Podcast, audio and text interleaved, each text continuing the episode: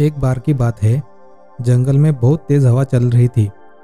तेज हवा से बचने के लिए एक सियार पेड़ के नीचे खड़ा था और तभी उस पर पेड़ की भारी शाखा आकर गिर गई। सियार के सिर में गहरी चोट लगी और वो डरकर अपनी मान की ओर भाग गया। उस चोट का असर कई दिनों तक रहा और वो शिकार पर नहीं जा सका। खाना ना मिलने से सियार दिन प्रतिदिन कमज़ोर होते जा रहा था। एक दिन उसे बहुत तेज भूख लगी थी और उसे अचानक एक हिरन दिखाई दिया। सियार उसका शिकार करने के लिए बहुत दूर तक हिरन के पीछे दौड़ा, लेकिन वह बहुत जल्दी थक गया और हिरन को भी नहीं मार सका। सियार पूरे दिन भूखा प्यासा जंगल में भटकता रहा, लेकिन उसे कोई मरा जानवर भी नहीं मिला, जिससे वह अपना पेट भर सके। जंगल से निराश होकर सियार ने गाँव की ओर जाने की ठानी। सियार को उम्मीद थी कि गाँव में उसे कोई बकरी या मुर्गी का बच्चा मिल जाएगा, जिसे खाकर वह अपनी रात काट लेगा। गाँव में सियार अपना शिकार ढूँढने लगा, लेकिन तभी उसकी नज़र कुत्तों के झुंड पर पड़ी, जो उसकी ओर आ रहे थे। सियार को कुछ समझ में नहीं आया और वो धोबियों की बस्ती की ओर दौड़ने लगा। कुत्ते लगातार भोंक रहे थे और सियार का पीछा कर रहे थे। सियार को जब कुछ समझ नहीं आया तो वह धोबी के उस ड्रम में जाकर छुप गया, जिसमें नील घुला हुआ था। सियार को न पाकर कुत्तों का झुंड वहाँ से चला गया। बेचारा सियार पूरी रात उस नील के ड्रम में छुपा रहा। सुबह सवेरे जब वह ड्रम से बाहर आया तो उसने देखा कि उसका पूरा शरीर नीला हो गया है।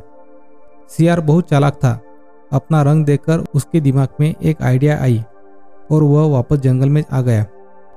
जंगल में पहुंचकर उसने ऐलान किया कि वह भगवान का संदेश देना चाहता है, इसलिए सारे जानवर एक जगह इकट्ठा हो जाए।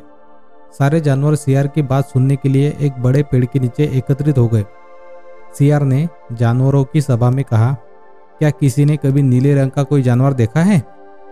मुझे यह अनोखा रंग भगवान ने दिया है और कहा है कि तुम जंगल पर राज करो।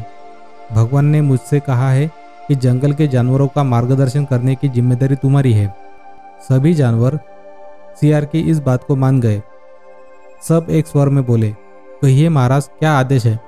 सियार ने कहा, सारे सियार जंगल में चले जाए, क्योंकि भगवान ने कहा है कि सियारों की वजह से इस जंगल पर बहुत बड़ी आपदा आने वाली है। नीले सियार की बात को भगवान का आदेश मानकर सारे जानवर जंगल के सियारों को जंगल से बाहर खदेड़ आए। ऐसा नीले सियार ने इसलिए किया क्योंकि अगर बाकी सियार जंगल में रहते तो उसकी पोल खुल सकती थी। अब नीला सियार जंगल का राजा बन चुका था। मोर उसे अपने पंखों से हवा देते थे और बंदर उसके पैर दबाते। सियार का मन किसी जानवर को खाने का करता तो वह उसकी बलि मांग लेता।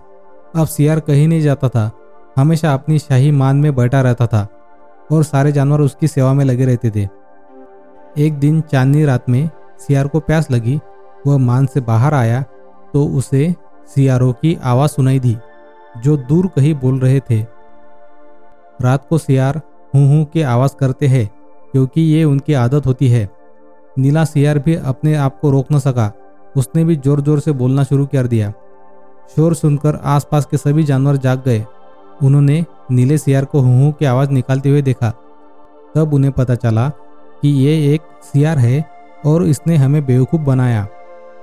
अब नीले सियार की पोल खुल चुकी थी। यह पता चलते ही सारे जानवर उस पर टूट पड़े और उसे मार डाला। इस कहानी से हमें यह सीख मिलती है कि हमें कभी भी झूठ नहीं बोलना चाहिए। एक न एक दिन पोल खुल जाती है। किसी को भी ज़्यादा दिनों तक बेवकूफ़ नहीं बनाया जा सकता। Moral stories in Hindi podcast का ये एपिसोड अगर आपको अच्छा लगा तो इस पॉडकास्ट को शेयर करना भी ना भूलिएगा। धन्यवाद।